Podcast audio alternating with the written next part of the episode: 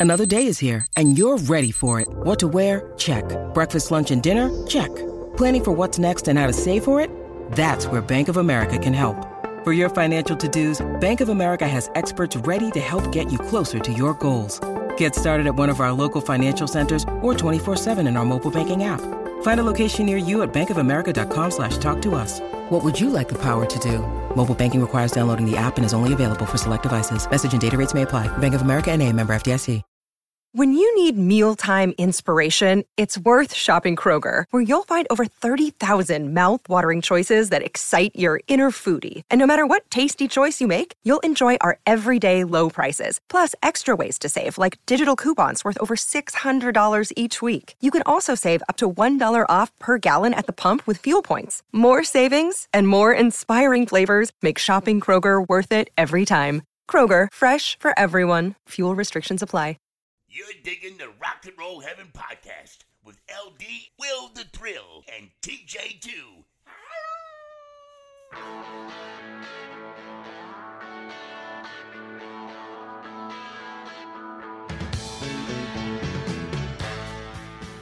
Hey guys, LD here. I just want to let you know that we are putting on a language and drug warning on this episode because we do have a couple times where we use some naughty language and there is speaking of the devil's lettuce et al. So if you have little ones in the car, maybe wait till they get to school to pop this one in.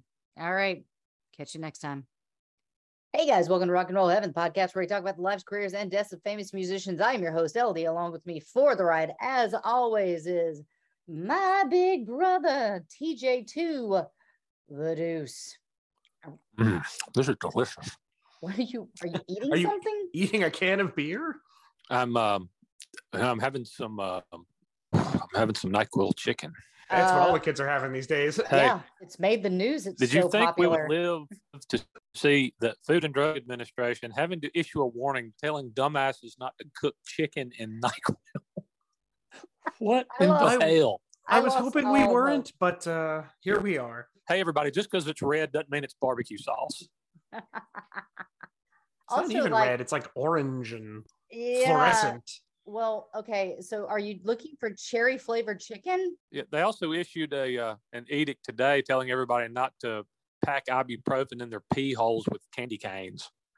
Like, Like- had to be like a Martin Luther style bull on that one. The thing is, Yeah, I like- don't, I don't know if you're lying or not, and that's sad.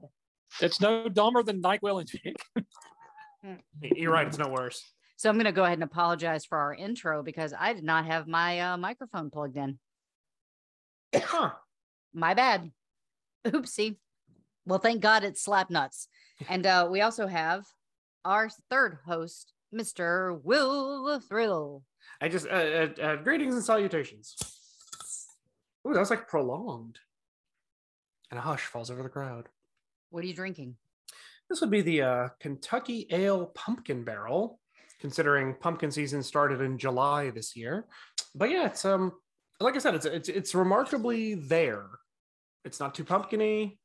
It's not like the Kentucky Barrel. That is the most ale. passive aggressive. It's there. It's all I got. It's it's not bad. It's just it's kind of there. I bought that out of love, and you're a jerk. Hey, I, I appreciate the gesture. I will buy no more beer for you. Aw. Can you imagine how sleepy you'd get? How sleepy people would get if they put the Nyquil on turkey? Turkey Nyquil. Oh my god. I don't think that's actually like true.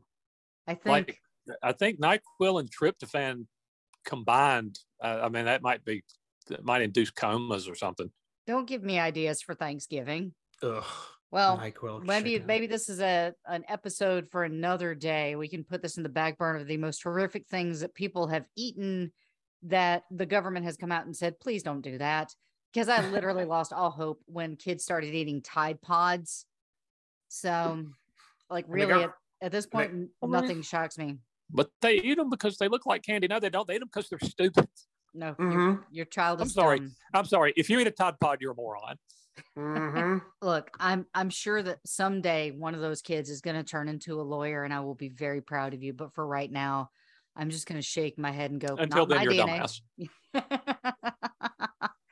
um, also, if you want to write in, please make sure that you email and put CC TJ2 or Will the Thrill. It's a don't ever say anything to me on email. I feel like somebody's parents out there listening, like, my kid ate a Tide Pod. I'm mad. You're mad at the wrong person, guys. If you are angry at podcast DJs for calling your child out for eating a Tide Pod, you should be mad at yourself for sucking as a parent. All right. Well, speaking of TJ, too, do you want to walk us through what our our slut nuts is and what we're covering this time? Slut nuts. I know you want it. Slap nuts. Yes. So, in honor of uh, Will the Thrill and LD buying a house, Woo. we're going to do our top five favorite house or home songs.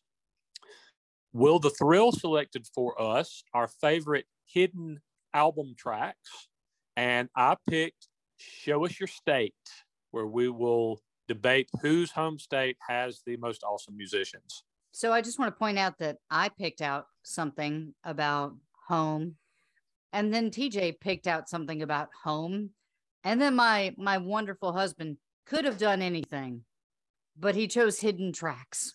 You know, there, there's a reason. One, your house could have a hidden room, kind of like a hidden track on a CD.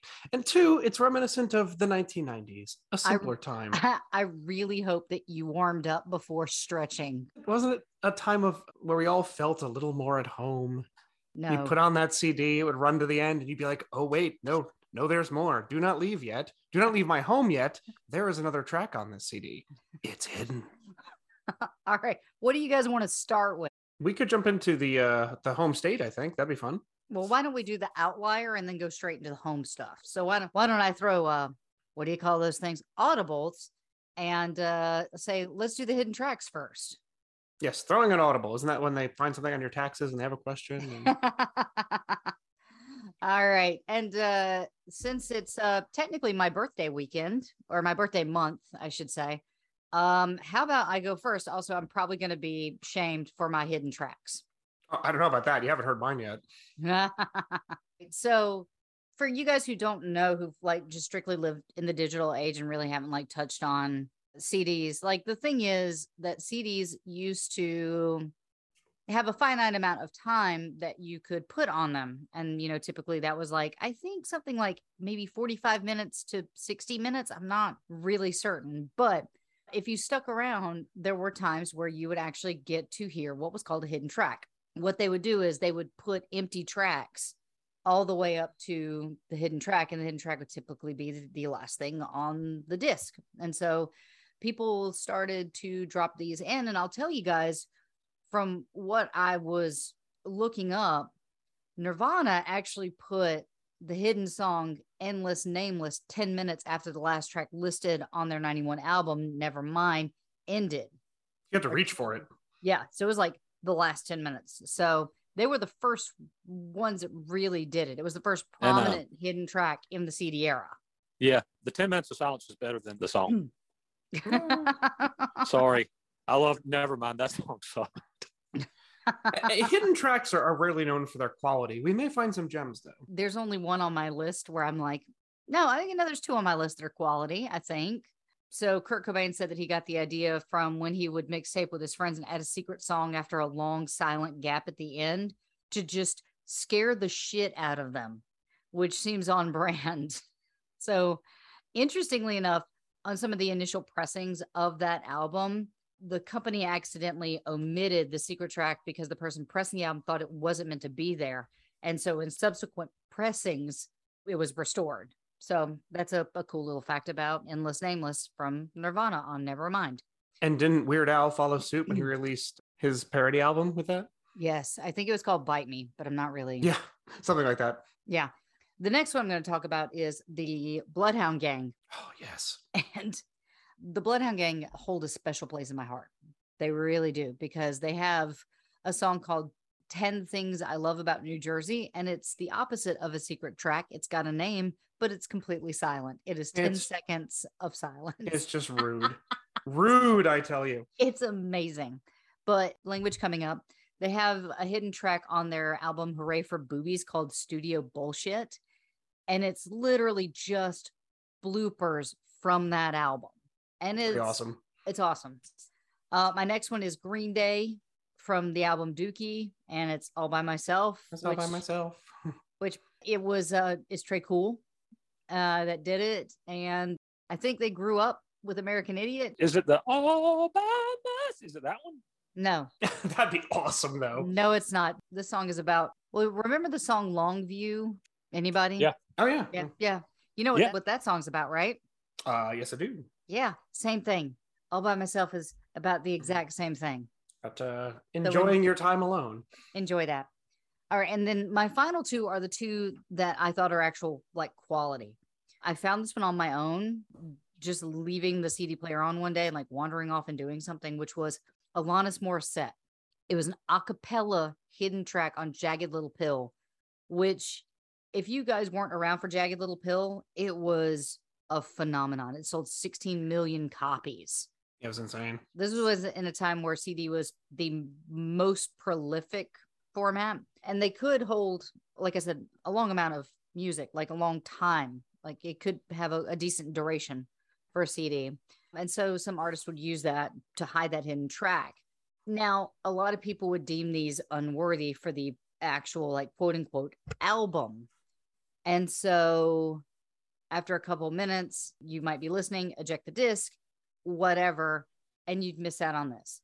I'm saying miss out because Alanis Morissette on Jagged Little Pill had put a song called Your House. And it was a cappella and it was basically to her liking unfinished. You're stretching over two categories there. Am I? Yeah. Oh, yes, got- I am. Yes, yeah. I am. Well done. That is a gorgeous song. And you can actually hear Alanis Morissette's voice. It's naked, it's stripped down, it's a cappella, it's beautiful. And so, honestly, I would have said it was worthy of the album. It was beautiful and it's heartbreaking. So, take a listen to that. And my final one is another kind of newsmaker because there are two hidden tracks on Lauryn Hill's The Miseducation of Lauryn Hill.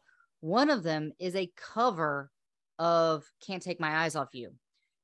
Now, the crazy thing about that is that song was actually nominated for a Grammy in 1999 in the category of Best Female Pop Vocal Performance. It's a great song. And, that would be the first time a hidden track had been nominated for a Grammy.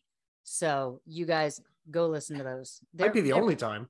hidden tracks are a lot of fun, but I don't think that we have the means to get them now unless they're on disc. Like there's just Well- no way to to do that with like Spotify. Like if you had quiet on Spotify, freak out and change it. Yeah, I mean the thing is you can find them on these platforms just it's obviously not hidden. It's just there as another track. So Correct. it's just the novelty is lost. Yeah. All right. So I yield my time. Who's next? TJ, you want to step up? Sure. So, throw in one little extra. Robert Earl Keen, at the end of his album Farm Fresh Onions, is a whack, half heavy metal, half bluegrass version of the song Farm Fresh Onions, That's amazing. which which is kind of more what you get with the hidden tracks instead of a super quality new song. It's normally something fun or offbeat. But my number five, I'm going to go with Growth by Van Halen. oh, I forgot about that one. That's this a good one, one. is tucked at the end of the Women and Children first album, and the song is like 15 seconds long. but it's just it's a killer riff. The thing is, you don't even get all 15 seconds on the vinyl and audio tape versions of Women and Children. That's right. It cuts off, doesn't it? Yeah, it cuts off. So you didn't actually get to hear all 15 seconds until CDs were invented. and the plan was they were going to continue it on their next album, and then they just did. But it's like a standalone little riff, and it's it's really cool. The next one I think we may have in common, Will. Go for it. That would be Kitchenware and Candy Bars, aka the second album of Stone Temple Pilots Purple. It's probably my favorite hidden track of all time ever. And it's it's not even them. no, It's a dude named Richard Peterson. it's still brilliant. It's still brilliant. It's still brilliant. It's a big band, like jazz loungy kind of thing at the end of a grunge album. It is Weiland though. It's his vocals, right? Uh, no, it's a guy named Richard. is it Richard? Okay, Peterson. that was that's hilarious. And apparently they did it to make fun of people doing bonus tracks or hidden tracks. They did it as a complete goof. The funny thing is about that one is I can't remember. Like I must have heard "Send Me Down the River," the last song on Purple, one time, and then I would always fast forward through it to get to the second album. And it's a good song. I mean, that album's very strong, but it's just funny how years later I was like, "What does "Send Me Down the River" sound like?" Because I totally forgot. I couldn't tell you. Yeah, exactly. It's a good song. Playing Madden 96 on my Sega in college and listening to the album, and it got to the end, and I just kept playing, and all of a sudden I hear, doo, doo, The second album. the second album. Well, precious melodies like this one. Oh wait, we're not supposed to sing. I'm sorry. Sorry. Ugh. no, I was I was letting you go because I know unless you're stopped, you'll eventually just burn out yourself. Right. My top three are actually all pretty quality songs. Number three, I've got Todd Snider talking Seattle grunge rock blues. Oh, that one. Not sure if y'all are familiar with that one. It's basically him taking a dump on alternative. His fictional band is invited on MTV Unplugged, and they just stand there and don't play anything, which he claims is alternative to alternative. It's wow. Not playing at all. but for me, all I heard was, you know, oh, he was he was taking a shit on grunge music. And I'm thinking, oh, so it's Yeah. just like Him that. defecating. Just it's just the sound of a grown man pooping on a seat. that would be an awesome. That would actually be an awesome hidden track. What is this one? It's Todd Snider taking a dump. Oh, brilliant. Yeah, It's like him taking a dump on a bowl of Brussels sprouts or something. Awesome. the next one, I'm kind of cheating a little. It wasn't listed on the album, so I'm going to go with it. The Clash, Train in Vain. okay, I was gonna say it's technically a hidden track. I guess so because it's not Ye- in the okay, liner notes. so Yeah. the deal with it was it was added to the album like very last minute. Apparently, like after the album sleeves had already been printed, so it's not actually listed on the London Calling album. But I think that qualifies. sure. I'll allow it. And number one for me, I think the finest hidden track ever, Crackers Euro Trash Girl from Kerosene Hat. That is a good one. Yes, that is a strong one. That is absolutely my favorite. That's one of my, and of course, you found that on track number 69. Hey-oh. Nice. oh. I love Cracker. Love that song. Love the video. Love everything about it. That's number one for me. Excellent. Okay, so that leaves you, Mr. Will the Thrill. Yes. So we'll jump in right here. I do. I will confess that TJ, you you did snag my number one, but with good reason. I mean, the second album is classic, so I'm going to go in a different direction and actually offer a bit of a surprise. Oh, your, num- your number one isn't shitting on Brussels sprouts? Surprisingly, no. It was close though. It Oh, was okay. that. Uh, It was that or the second album, and um, I thought I'd surprise everybody. So let's go with my uh, number five. I have to go with the classic from Ben Folds Five album, whatever, whatever, Amen, in '97. The entire hidden track is 17 seconds of a roadie saying, direct quote and language warning, I've got your hidden track right here. Ben Folds is a fucking asshole. That's it. That's the entire hidden track. also, like Ben Folds, I want to have a chai tea with him. I feel like we could be kindred spirits. First of all, how good was that album? Whatever and ever, Amen. So good. it lived in my CD player in college. And I'm not kidding. It did not leave, I think, until I graduated. And I described Ben Folds the other night as a musical genius who accidentally released a pop album. That's pretty much how it sounds. But that's a hidden track. Another good one uh, comes to you from our friends, the Flaming Lips, as we all know them as being a bit avant garde. And when they released their 1992 album, Hit to Death in the Future Head, it included a 27 minute hidden track called Noise Loop. And this is why we're not allowed to play those songs. I think this is the one that shut down that idea. It is 27 minutes of static, the sounds of thunder, and two notes being played over and over again. Just uh, eh, uh, eh, uh, eh, uh, eh. Oh, that's a banger. They change it one time. One time in 27 minutes. So that's a little treat from our friends, the Flaming Lips. 27 minutes seems like a long time, but it is still shorter than one of the longest LPs created in 1964. That one clocked in at 39 minutes. It was Five Faces of Manfred Mann, who would go on to form Manfred Mann's Earth Band.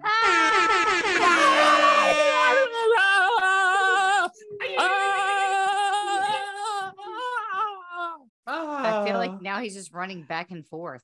Oh, and on that note, Tom McGinnis, take it away. I was. Yeah. Ladies and gentlemen, I am Tom McGinnis, and that was your federally mandated Manfred Mann reference of the podcast. I hope you are satisfied. My next one comes from the 1998 album Mutations by Beck. If anyone has not heard this album, it's very good. It's a little different offering from Odelay. Odelay was a little spicier, I think, and Mutations was a bit more mellow, but Diamond Bollocks is the trippy track played at the end there. You let it roll over, you get Diamond Bollocks. Definitely worth a listen there. And just so everybody knows, I'm pretty sure that Beck is not a Scientologist. Correct. That was somehow a rumor. I don't know how it got started. Yeah. Don't even know why. It's weird. But uh, during Vegas, Les Claypool told me to go see Beck. So I did. I thought I'd heard him talk about it, Nope. about being one before, but He's not. My next two are actually both untitled. The first one comes from an album I think TJ, you and I have discussed at length, and that's REM's Green album from 1988. Very good album. If you let it roll over from the last track, you will get an untitled track on which they switch instruments. Guitar player Peter Buck takes up the drums and describes himself as, quote, the worst drummer of all time. And if you listen to the track, I think you'll agree. Sorry, Peter Buck, you're a great guitar player, but drums, not your thing. The number two pick actually comes to you from the songmeisters of the early 1990s, Crash Test Dummies. They, of course, released God Shuffled His Feet in 1993, which was immensely popular with mm, I think that's how you say it. But at the end, there is a very nice little piano sonata that's done by the lead singer. It's just him and a piano. There's no lyrics at all. I think the whole song is a minute and 12 seconds. I played it for LD just the other night, and you said it was very pretty. It was. It was really number one. You're like, you'll never guess who this is. And so I tried to Shazam it, and Shazam didn't even pick it up. They couldn't find it. They couldn't find it. And there was literally no way I was going to guess it was Crash Test Dummies, but it was absolutely gorgeous. It is. It's a very just stripped down again little piano piece. It's it's it's really nice and definitely available on the streaming offerings. TJ got my number one, which is the second album. So I'm actually going to go in a different direction, and I am going to take us over to those masterminds. They might be giants. They released a little album in 1992 called Apollo 18, and I'm gonna say it's a hidden track because you really didn't know what you were getting with Fingertips. It was just listed as Fingertips. You had no idea that it would be 16 other tracks of individual classics like please pass the milk please please, Please. What's that the milk blue please thing doing here? So I didn't actually get to see this concert, but one time they opened up with fingertips. Mhm. and let's just say the audience did not what's the word clap or cheer or do anything and so literally john flansburgh walked up and went well that's the last time we'll open with fingertips on to the next one i don't think they ever did again i don't believe they did they might be giants are such an amazing duo and Yeah. the, the, the interesting thing about fingertips is it's literally a patchwork quilt of songs that they discarded Mhm. and so, like, the Please Pass the Milk, Please was going to be a different song for like a kid's album Mhm. about manners. And there are other things like, what's that blue thing doing here? And him just going, fingertips. It's just this weird quilt of discarded pieces of songs. And I love it. the best part was if you had that cd like i did in your rotational cd player did everyone have one of those like the five discs that would change No, we were poor. if you put it on random and you had like people over or whatever every once in a while you get one track from fingertips and would just switch to another disc and people would be very confused so i could see why opening that would be a bad choice but i'm going to put it to, to you guys do you count that as a hidden track does that, does that count Well, where did it fall? it's at the end of the disc i don't even think it's on the disc so therefore it'd be hidden but if it is it's just listed as fingertips as a single track but it's actually like 18 different tracks Well, what's interesting is that the album that I got was a double album, and Fingertips is like track six. oh that's weird I want to say whatever their double album was, I got it and it was like track six, maybe it's a compilation I don't maybe. know. I don't know. It's still a good song, and I feel like our entire audience needs to know about they might be giant fingertips. So even if it's a lie, now you know about fingertips. You're welcome. Yep. There you go. Check it out. Apollo 18, my favorite They Might Be Giants album. And that's my list. All right. So T, why don't you take the helm on show us your state? All right. So what we're going to do now is throw out the top five musicians from our home states. And apparently LD and Will don't know where they live or where they were born. We, we are called out on technicalities. technicalities. Let me just say it worked in my favor and poor Will got the short end of the stick. Oh, just you wait. Wait till you hear my list. Oh, Mark McGrath. Okay, bye. Uh, Yeah, I mean, um, I've lived all but one year of my life in South Carolina and was born here, so that's pretty cut and dry. LD was like, "Um, can I use California?" Well, I've been here longer than any other state that I've ever lived in. South Carolina was 18 years. I've been here for 20. Mm-hmm. Mm-hmm. And where were you born? Louisiana, but I was there for like six weeks, if that. Yep, yep. But you were born there, weren't you? That's what the papers say. So you get Louisiana.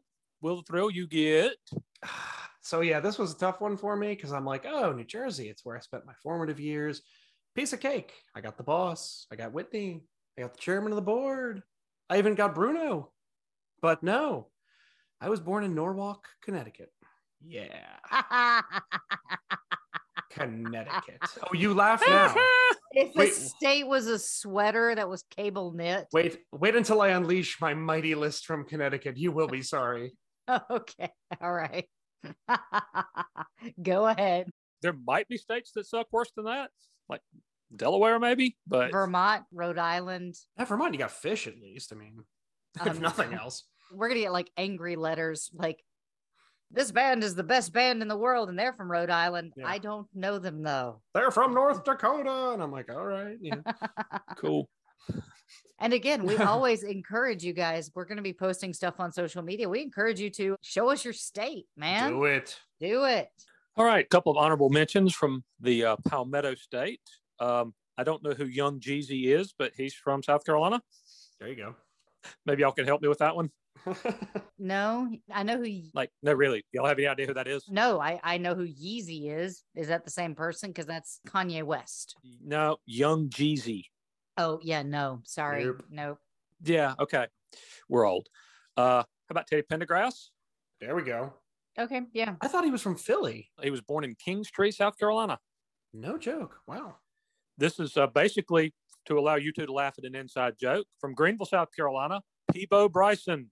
I love Peabo. He'd be on my list in a heartbeat. Oh, if I had a dollar for every time I tell Will not to say anything about Peabo It's Bryson. Peabo. It's Peabo Bryson. Of course, Darius Rucker and the Hootie and the Blowfish guys from South Carolina, as is Edwin McCain. But here is my list. That's not even the list. Oh my God. I have a tie at number five Chubby Checker and Whispering Bill Anderson. Okay, from- fair, Interesting. fair. Okay, so Chubby Checker is you know, sort of a rock pioneer. If you actually go through his songs, the word twist is in like every hit he ever. Love you, Chubby, but Twist in USA, Let's Twist Again, Teach Me to Twist, The Twist, The Paloma Twist, The Christmas Twist. These are all real songs. he had a formula. Yeah, I mean, why abandon what got you the money? Yeah, but they're all like like a, about a dance. Like seriously, the monkey, the pony, the twist, the hucklebuck. Like those are all songs he did. So, uh, you know, he, he knew his lane. I, I would certainly say. Whispering Bill, of course, thirty-seven top ten country hits and wrote a ton of other ones, including a lot more recent vintage, like Whiskey Lullaby and stuff like that. And he was just Nice. a paid endorsee for Po Folks, which is the thing that we need to remember. Nice. Yeah. Okay, number four for me, Papa John Phillips. Okay. Not the pizza guy. of the Mamas and the Papas. He was born in hmm. Parris Island, South Carolina. His dad was former military, no shock, given where he was born. I don't think he, I don't know that he stayed here very long, but went on to front the Mamas and the Papas and huh. may have done some things we in the state of South Carolina frown upon, but whatever. Oh, by the way, just so you guys know, so that we're creating interest in our future episodes. And let's just be honest, guys. When I say future episodes, I mean literal 2024. We'll be doing our series on Mama Cass. Yeah, That's correct. Speaking of the mamas and the papas. that's a right. former bandmate of Papa John Phillips. Should be a good one. Number three, I'm going to go with the boys from Spartanburg County, South Carolina, the Marshall Tucker Band. Nice. Are they all from South Carolina? No, Okay. Toy Caldwell is from Spartanburg.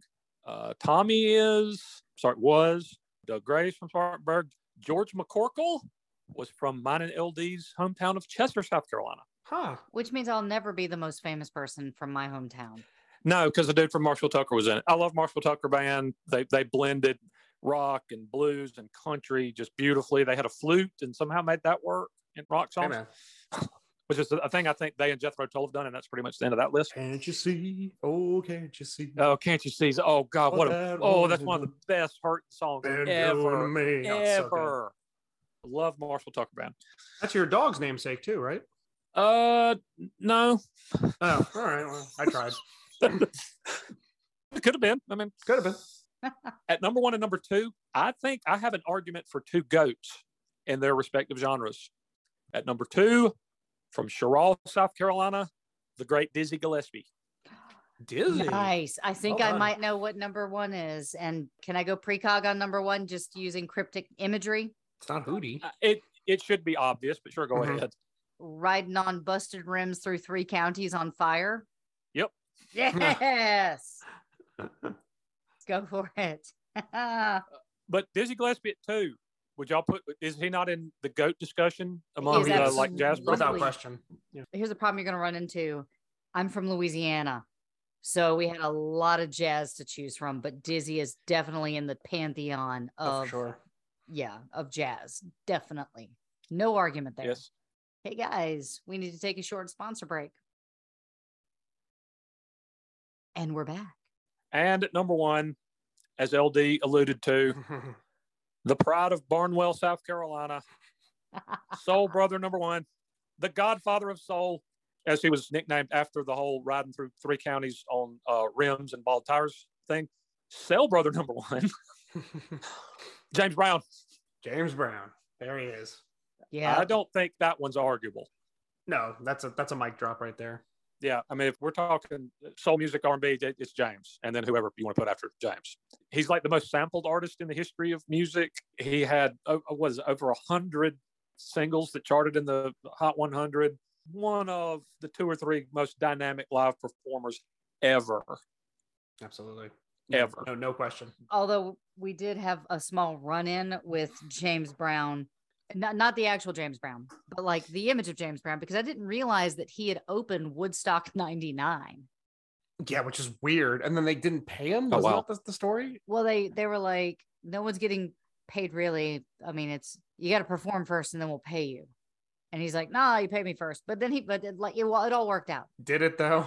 Uh, Did well, it? hang, hang on. What happened at Woodstock 99 was not James Brown's fault. It was Limp Bizkit's fault. I do suggest you go watch the documentary that's on Netflix now called Woodstock 99 and check out that whole debacle. That was, I didn't realize it was as bad as it actually was. It's three parts of the documentary, and each part gets worse. Oh, it was bad. worse. Yeah. it was really bad. And each documentary is either covering part of Woodstock 94 or then a day of the thing. So it's Friday, Saturday, Sunday. So each of them has the title card Friday, Saturday, Sunday. Whew, it was just But but I would just say, James, he was the godfather of soul. He's one of the most dynamic live performers to ever live. As many or more chart singles than like anybody in the history of music. Huge influence, completely batshit crazy. One of the greatest interviews of all time. I look good. I feel good. if you have not seen Mike Judge's Tales from the Tour Bus on James Brown, holy crap. Oh about the first time he did acid. No, he kind of got dosed. He didn't really intend to take it, but then he he walked out on stage and told everybody he was going to do a new dance called like the Moon, and he just held his hands up in the air and he stood there for like 20 minutes. I bet everyone loved it. And if you've never seen him trying to do the "Don't do drugs" PSA, the outtakes I, I should be on YouTube somewhere, where they're literally having to feed him the script like two words at a time, and he can't even do those.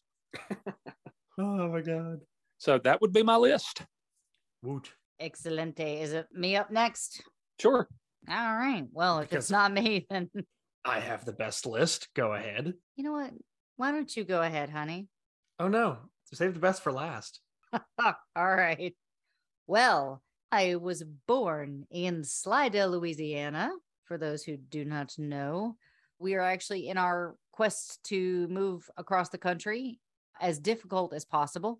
We are actually driving out there pretty soon. And so we're going to actually stop by Slidell and Nolens because I've never been other than to be born and I had no say in the matter.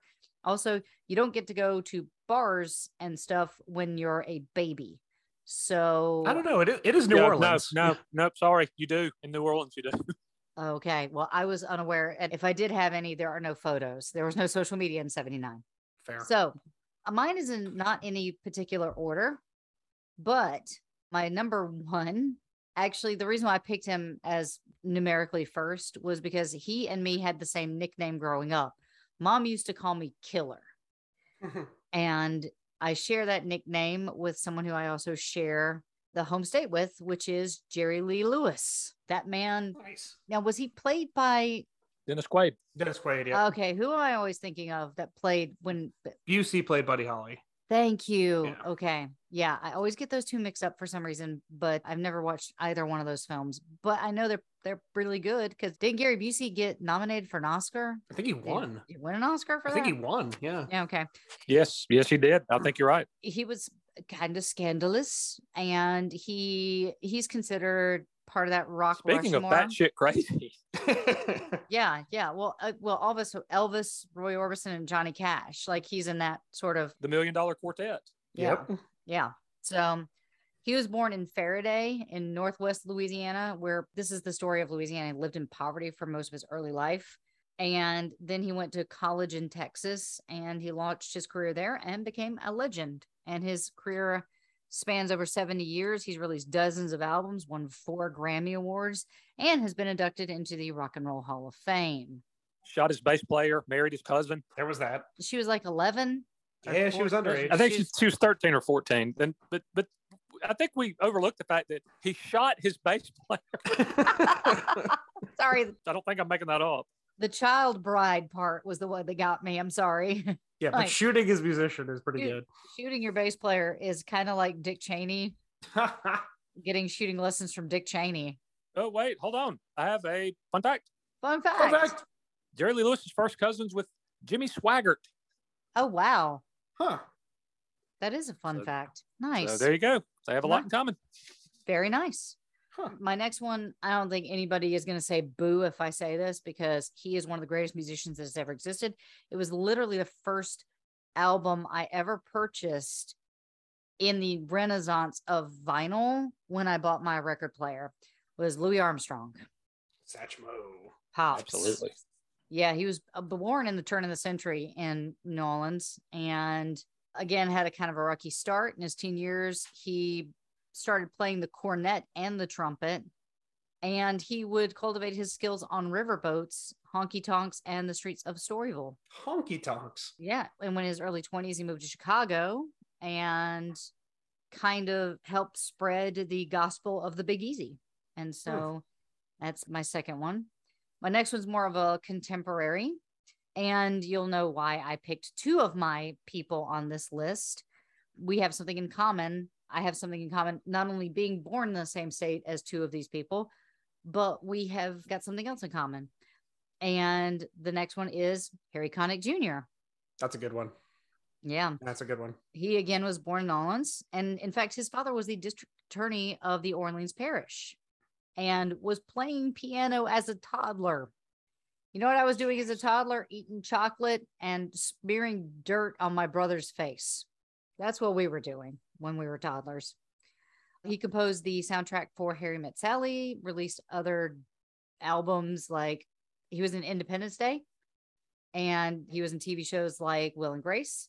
And the big thing that we have in common is that he was a judge on American Idol. Oh, that's right. He was. Yeah. Yes, he was. You left off the fact that he was on Cheers. Yeah, he had an acting career as well. Oh, yeah. He was Woody's cousin. He's in some movies too. That's why I said he was in Independence Day, which is my favorite patriotic holiday film. So, my other choice, which I also have in common, is Randy Jackson, who is another judge on American Idol. That's crazy. He was actually born in Baton Louis, uh, Baton Baton Rouge, Louisiana, just outside of Nolens, and graduating from Southern University, he became a professional session musician. So he worked on albums for Jon Bon Jovi, Bob Dylan, George Michael, Imogen Heap, and again, judge on American Idol, and worked with Journey, if I'm not mistaken. He was our bass player, right? Yeah. Yup. Uh, and then before I get to my number one, I'll give my honorable mentions. I also have Lil Wayne, who I actually know who that is. I have Tim McGraw and Trace Adkins. I didn't know Trace was from New Orleans. Interesting. Yeah. So my final one is Dr. John. Nice. Yeah. So he would fuse different genres together like blues, jazz, funk, and R&B. And he was born Malcolm John Rebnick. I think I'm saying that right. R E B E N N A C K. Rebnick Rebnick, yeah. Jr. in New Orleans in 1941 and grew up in the third ward of New Orleans. If you don't know Dr. John, he's got dozens of albums. He's won six Grammys and was inducted into the Rock and Roll Hall of Fame in 2011. So, gonna have to say I have a pretty good list. Now, the other ones that we did miss, Fats Domino is also from Louisiana. Oh, how'd you not list Fats? I, I completely forgot. Yeah, there's a lot, lot of jazz legends, and of course we're only doing five, so I had to leave a lot of people. like there are some incredible musicians from Louisiana, so I got very lucky. But then on the flip side of the coin is Will the Thrill. Go ahead, Oh. honey. Tell the people, show the people your work. Get ready for five and a half thousand square miles of fury coming to you from Connecticut. That's right. I was born in Connecticut, folks. Spent most of my formative years in New Jersey, but yes, I was born in a little town called Norwalk. So let's celebrate a few of the musical acts from my state of birth. There are a few honorable mentions I'd like to throw out there Liz Phair, Gene Pitney, Mark McGrath, Chris- yeah, yeah. Chris Webby, Go ahead. John Mayer. But we're going to look at the cream of the crop, folks, the top five. I'm actually going to start in my city where I was born, of Norwalk, and we're going with the band Steelheart. That's right. Come on. Never let you go. Oh, Yes. singing freak. Ah. Steelheart, yes. Malenko Mekovic, and the band is from Norwalk, Connecticut. Despite losing their drummer in 2008, Steelheart is, yes, still playing to this day. You're welcome. Number four, Jeff Porcaro, drummer of Toto, who has done one of your favorite songs of all time, LD, Which is Africa. Oh, you said Toto. Toto, yeah. I'm sorry. I was so enthralled in your list that I was checking TikTok. I'm sorry. That's going to happen. Jeff Porcaro, of course, drummer of Toto. And at one point, the guys from Toto were like the most used and most in demand session musicians going. Yeah, Porcaro was one of them because I mean, a session drummer is nothing to sneeze at. Well, again, we were talking about how they won album of the year, and then the following year, Michael Jackson won album of the year, and they were the musicians for that album. I do believe. I think you That's could find that as a fun fact on our TikTok. Fun fact. Thinking about it is a fun fact. So Porcaro, yes, from Hartford, Connecticut, but sadly, Porcaro is podcast eligible, folks. He passed away in August of 1992. Next on my list, number three is Vincent Cusano. You know him better as Vinnie Vincent. That's right, guitar player of Kiss. Vinnie hails from Bridgeport, Connecticut, born in 1952. He was one of the original Kiss members, but he departed the band in the mid 80s. I think he still is with them, like he does gigs with them, but he was one of the members, main members of Kiss. My number two pick is actually a duo, The Carpenters, both from New Haven, Connecticut, folks. So Karen and Richard are both Yep. from New Haven, Connecticut, but they moved to California when they were super young. Correct. And you can hear all about that on our series on the way that you got me, baby. you can check out our entire Baby, Siri- baby, baby, baby, DJ. baby, You're the one that said you needed to go. Love you. Ah, yes, LD did an amazing series on Karen Carpenter, who was uh, obviously known for her vocals, but an incredible drummer that. He was an amazing drummer. To do but frown. Rain- Rainy days and Mondays, always Rainy days and Mondays me always get me down. But, ladies and gentlemen, it's time for the pièce de resistance. Now entering my list from New Haven, Connecticut. This artist has sold over 75 million albums worldwide. Don't you ask him to change his name. You're the one who sucks. It is from New Haven, Michael Bolton. Yeah! Ah, So you got Bolton. like I- two. cool. I honor his entire catalog.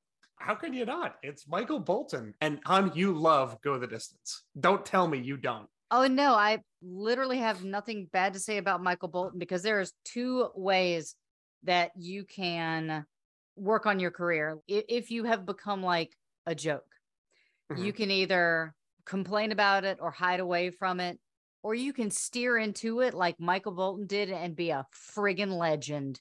and be even more popular now. He did stuff with Lonely Island that we still quote to this day. Literally, hang on, watch this. Michael Bolton. See, we still do this. And I'm willing to bet that at least two people that listen to this podcast did the same thing when you said Michael Bolton. Yeah. See, did it again.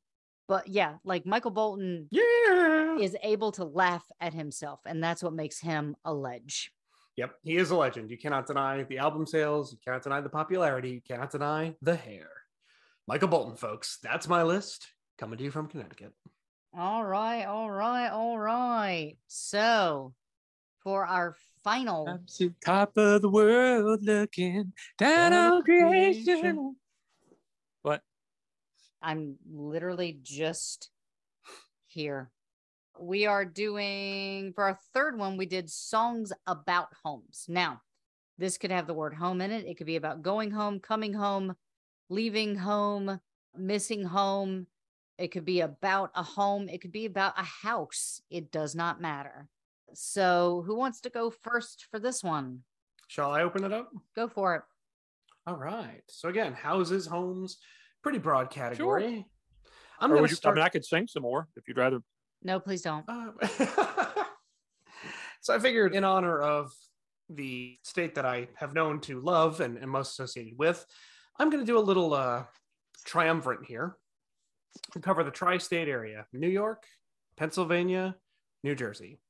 So, first one is going to be no shock to you from the state of New York. I've got Billy Joel with his classic from 1973's Piano Man, You're My Home. Don't know if you know it, but check it out.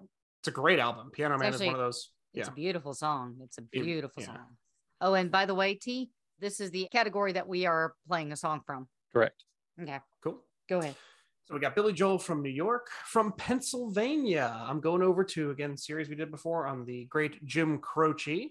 Jim, of course, is known for many songs, but I think New York is not my home is one of the most famous from 1972. So New York's not my home by Jim. And you can check out our entire series on Jim Croce that Will did at some point this year. It was last year. Was it? We did it last year. Yeah, it was last summer. Yeah, at the end of the summer. Good for us. Yep. And then again, to honor the state that had the greatest impact on me, I have to go with the boss, born in the USA, 1984, my hometown. It's a good one. So let's move it on down the list here. Again, this is in kind of no particular order. I went with another New Jersey artist, someone that we've talked about in the past, Duncan Sheik. Duncan Sheik, musician, Broadway writer, correct? Yes, he actually did Spring Awakening. He did. I think he's most known for his self-titled album, which came out in 1996. Of course, couldn't use him on my uh, Connecticut list, but he is proud native of New Jersey from Montclair. He's got a song on that self-titled album called "Home."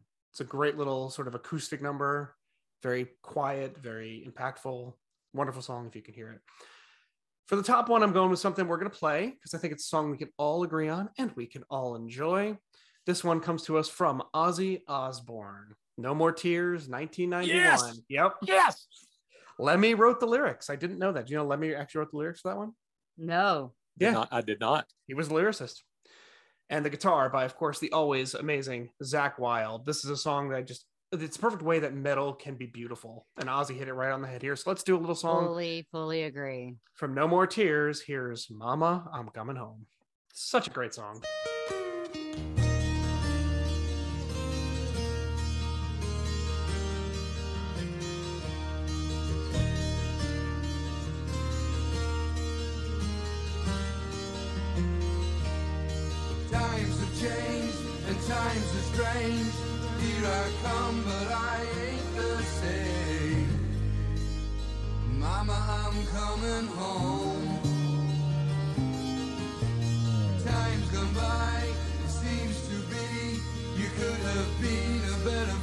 To me.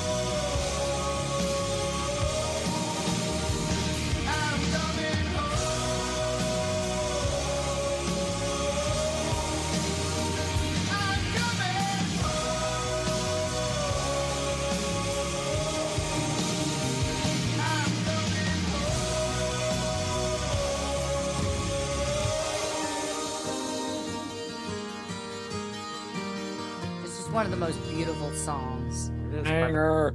Prince of Darkness too. Yeah.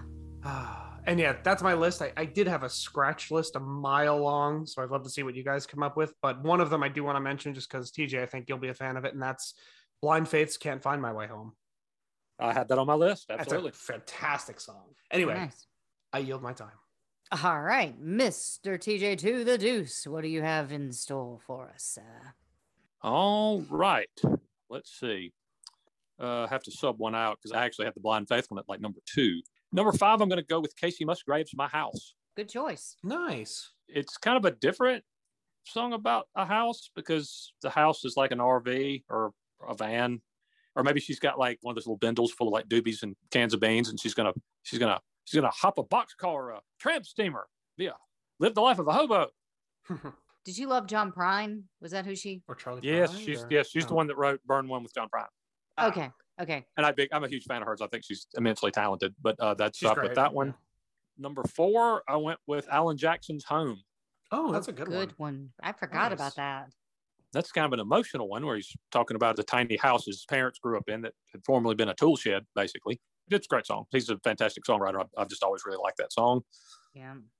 Little uh little change up here from the first two. Number three, we're going to go with Luther Vandross and House is Not a Home. Oh, good song.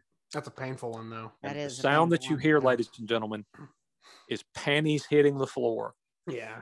Yeah. It's Luther, it's Luther Vandross. I mean, the only one who can I mean, let's is just be Peabo. honest. That's just Luther could have sang anything, and women would have been like, "Oh my God, Luther!"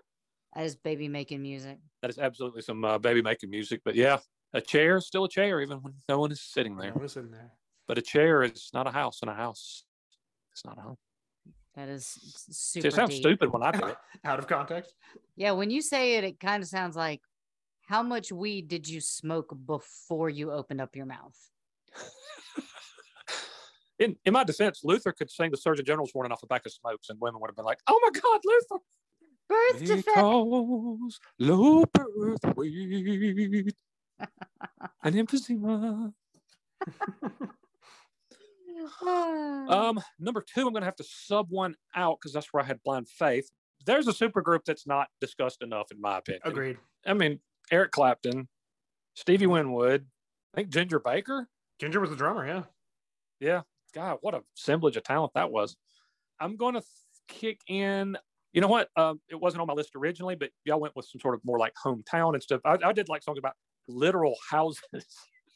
oh no, I've got I've got houses. I've got houses. well, Will took a little artistic liberties, That's so I will too. I'll go with uh. My Hometown by Charlie Robison. Good, Good job. fantastic song, great Texas singer songwriter. It was really lame that the little bit of airplay it got, they wouldn't in 1998 wouldn't use the word pot, like they bleeped out. You know, drove back home at the end of that week and we spent it all on pot. Come on, they changed it to shots or something. It was so uh-huh. stupid. It's ridiculous. And number one on my list is a universally beloved artist. He is certainly universally loved amongst the three people on this podcast. We have assigned him near demigod status. He is without question, without peer, and without flaw in every respect. Take Me Home by Phil Collins. Yes.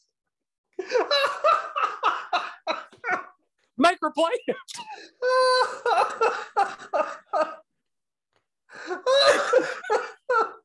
nope. oh my god. Nope. Oh my god. Oh my god. Oh, Nope. Not. Oh, I'm there's a fire that's been I am. burning I'm not right outside playing my that. door. I'm not playing that. I'm not I- playing that. I oh. refuse. Can't I- see, but I feel it. We've been doing this podcast for to keep three years, and I am not. I've never said no. It has come today. Nope. Oh my it's also my birthday month, and you Oh. will not do that to me on my birthday month. God. Oh, I'm crying. Okay, well, let me let me kick out a couple of from my little scratch list. Uh, House of the Rising Sun. Well, hang, hang on, because I might have some on your scratch list that are on my actual list. Okay, how about one I know you don't have? Okay, How about House of Broken Love by Great White? you're right. I doubt you have Oh that one. wow. you're right. I don't have that Forgot one. Okay. about that I one. do not. Okay, well, if I can't play Phil, will you play just play My Hometown by Charlie Robison then? My hometown by Charlie Robison coming up.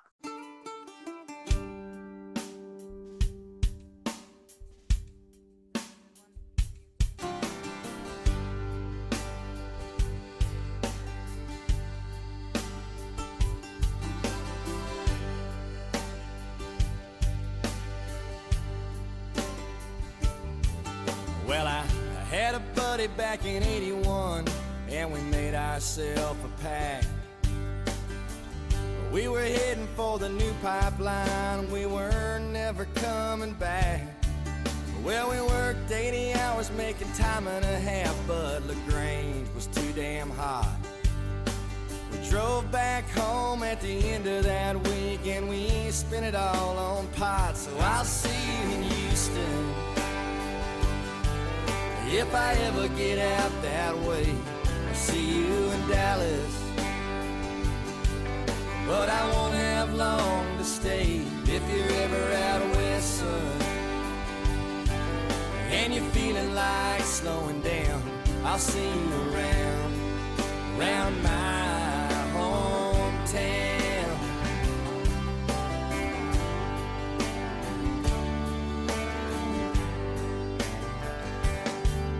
Well, I played ball every single fall. I could run just like the wind. I went to college like they asked me to, but they didn't ask my friends. Don't think I've seen a single classroom, but I drank a lot of beer. My buddies still love to listen to me when I talk about that year. So I'll see you in Houston. If I ever get out that way, I'll see you in Dallas. But I won't have long to stay if you're ever out feeling like slowing down, I'll see you around, around my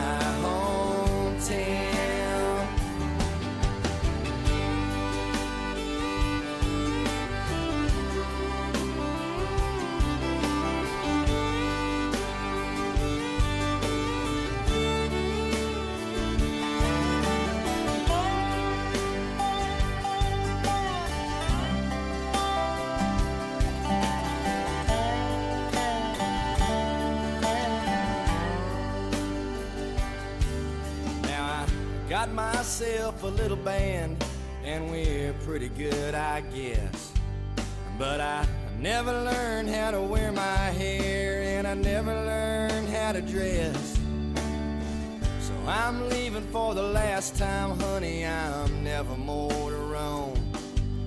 Gonna pack my bags a little heavy this time. Gonna head my ass back home. So I'll see you in Nashville. If I ever get out that way, I'll see you in Austin. But I won't have long to stay if you're ever out west, son. And you're feeling like slowing down, I'll see you around, around my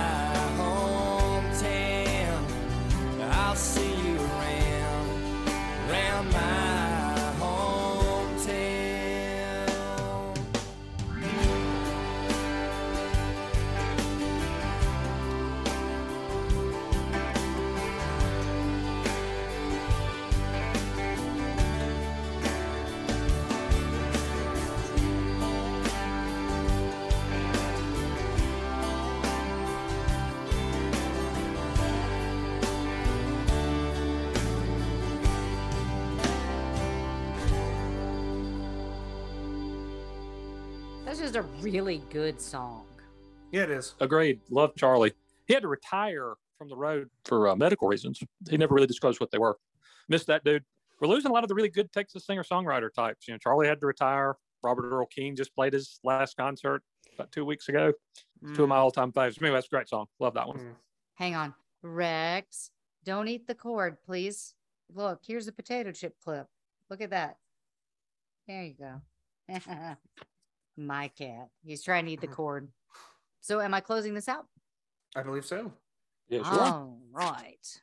So, I have a fun fact about my first song. Fun fact. Fun fact about my first song. So my first song is actually originally by Michael Bublé, and it's simply called Home. We actually got to see him in concert. He's a lot of fun in concert, but he is that kind of person where I'm like, I'm glad we got to see him in concert, but I'll probably never go see him again. No offense, Michael Bublé. I love your TikToks. but the the fun fact is that I was actually in the music video for a band that covered the song, which was Westlife. So if you go watch the video for Westlife's Home, you will see me and my friend Brad, and Brad's losing his mind and he throws his tickets at the uh but it's like all in an airport. Is that And D it's like- Brad? That is the Brad, Got it. the Brad. Because all of my friends have to have clever nicknames like the Brad or So wait, you were in one of his videos? Oh, oh, I was in Westlife's video, not Michael Bublé's video. Okay, so out here, you really don't want to do music videos because they usually shoot at night. It's really far away and they shoot for hours and hours and hours. Like I've never heard anyone be like, "Oh yeah, I did a shoot for a music video and it lasted for an hour and a half." No, when we shot this music video, we went to LAX in one of the baggage claim areas that was closed and we were there for 16 hours. I was so tired by the end of it. But then because I knew because Brad had been cast in the music video, and then we were talking, and they're like, "Oh, you guys make a really cute couple, so come be his wife." And I'm like, "Okay." So I did.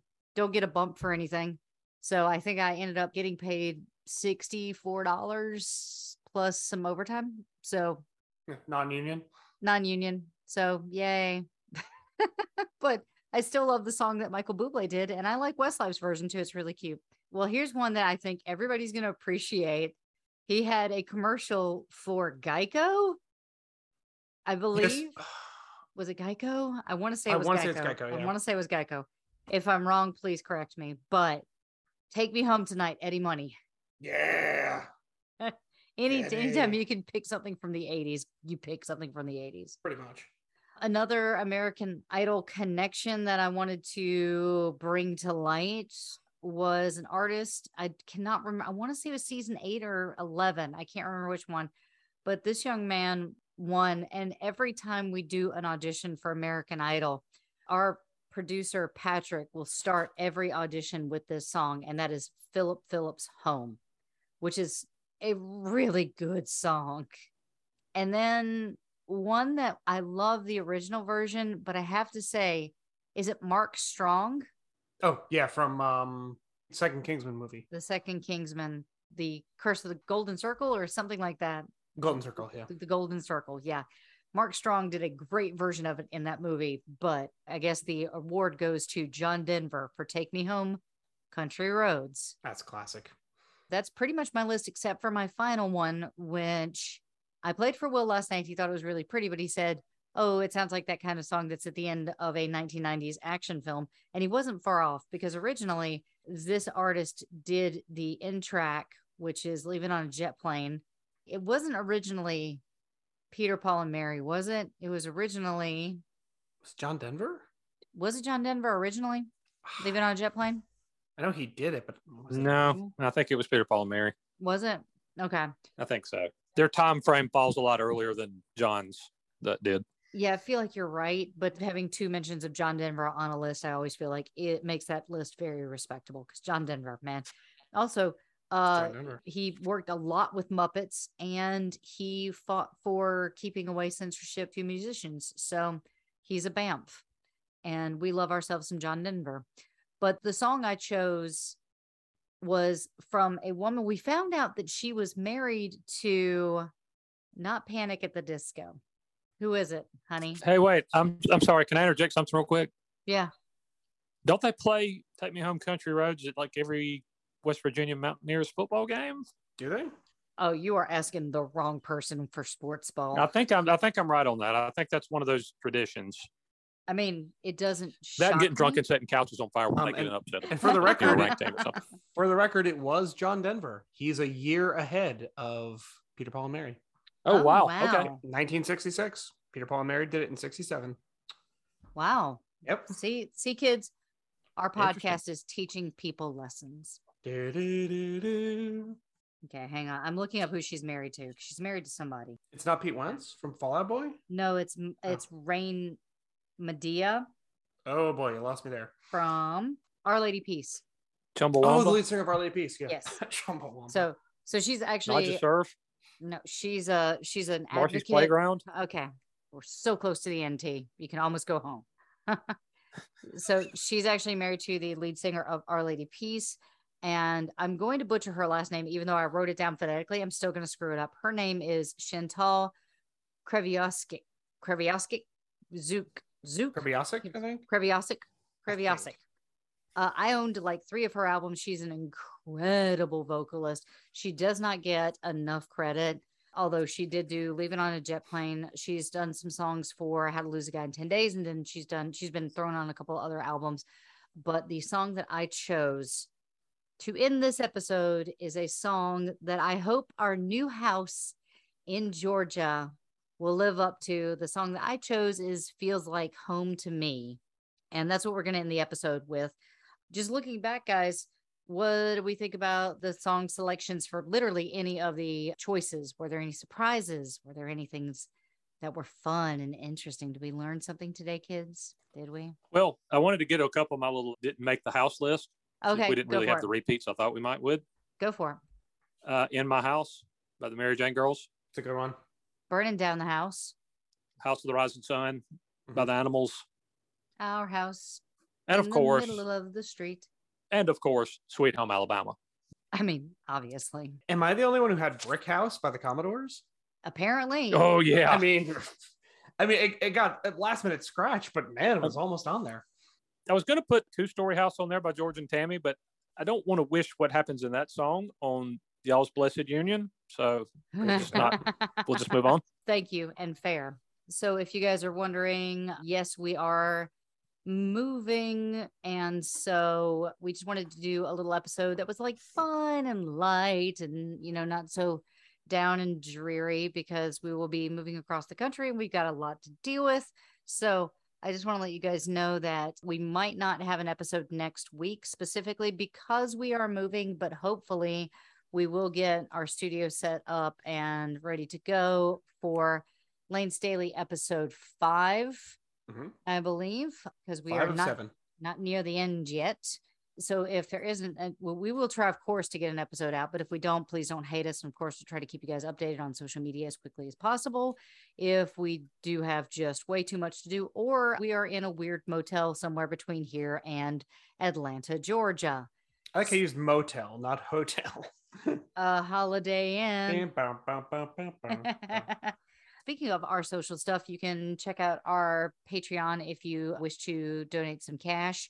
You can find that at patreon.com backslash rock and roll heaven. Our Twitter, which is a desert wasteland, is at rock and roll LT. Instagram, rock and roll heaven LT. Our Facebook is rock and roll heaven pod. Come check us out over there. We're having a lot of fun. Still not saying our website. You can check out our TikTok where I dispense fun facts Fun facts. And that is at rock and roll heaven pod and you can email us at rock and roll heaven lt at gmail.com and please guys make sure to check out all the other awesome pantheon podcasts at pantheonpodcast.com the home of the best music podcasts. Well, yeah, because we're on it. hells yeah. I love you guys all. Tj do you have anything you would like to say to our audience? Take, take me home.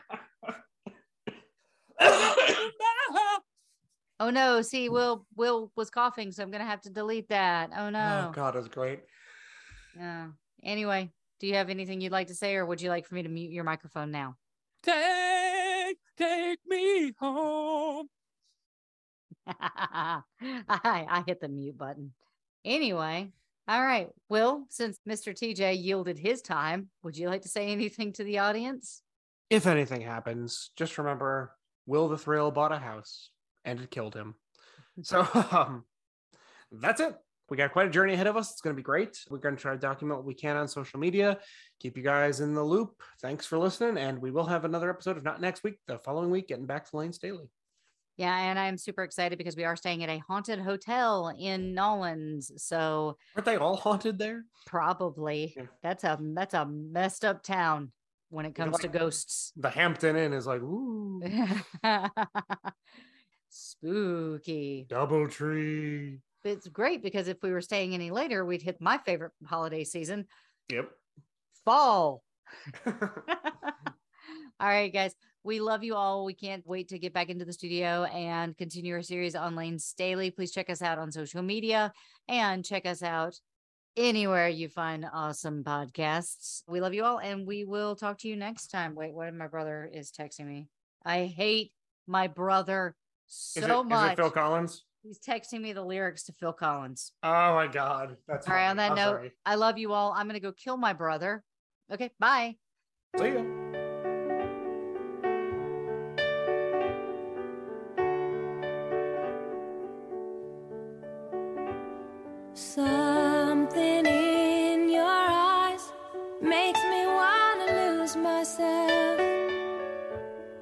Makes me wanna lose myself in your arms. There's something in your voice that makes my heart beat fast. Hope this feeling lasts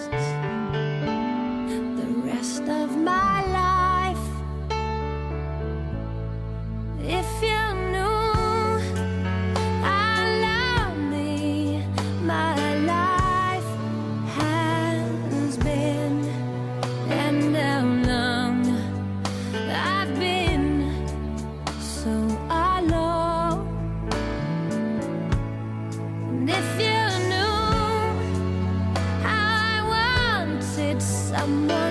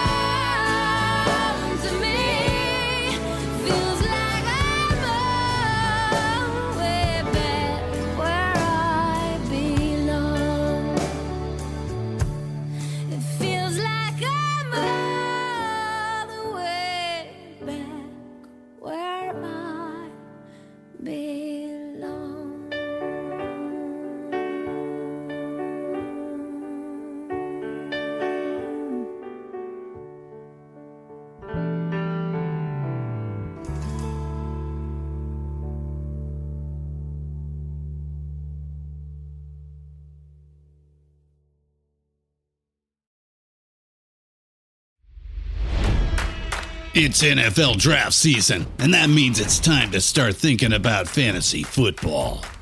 FantasyPoints.com features industry leading experts and prognosticators using proprietary hand charted data to help you score more fantasy points. FantasyPoints.com is the place to go for whatever kind of fantasy football you play. Whether you play fantasy football, daily fantasy sports, or do a little bit of everything, Fantasy Points has the meticulously researched content to guide you to victory. And why wait for the fall? Fantasy Points also covers the new spring football league, the UFL. Join the guru, John Hansen, Scott Barrett, Joe Dolan, and other massive names in the fantasy football universe with an exclusive offer. Use code Pantheon for 15% off any fantasy points package, including the all in package, with access to every article, tool, and data nugget that Fantasy Points has to offer. That's fantasypoints.com and code Pantheon for 15% off at Fantasy Points. Fantasypoints.com. Code Pantheon. Score more fantasy points.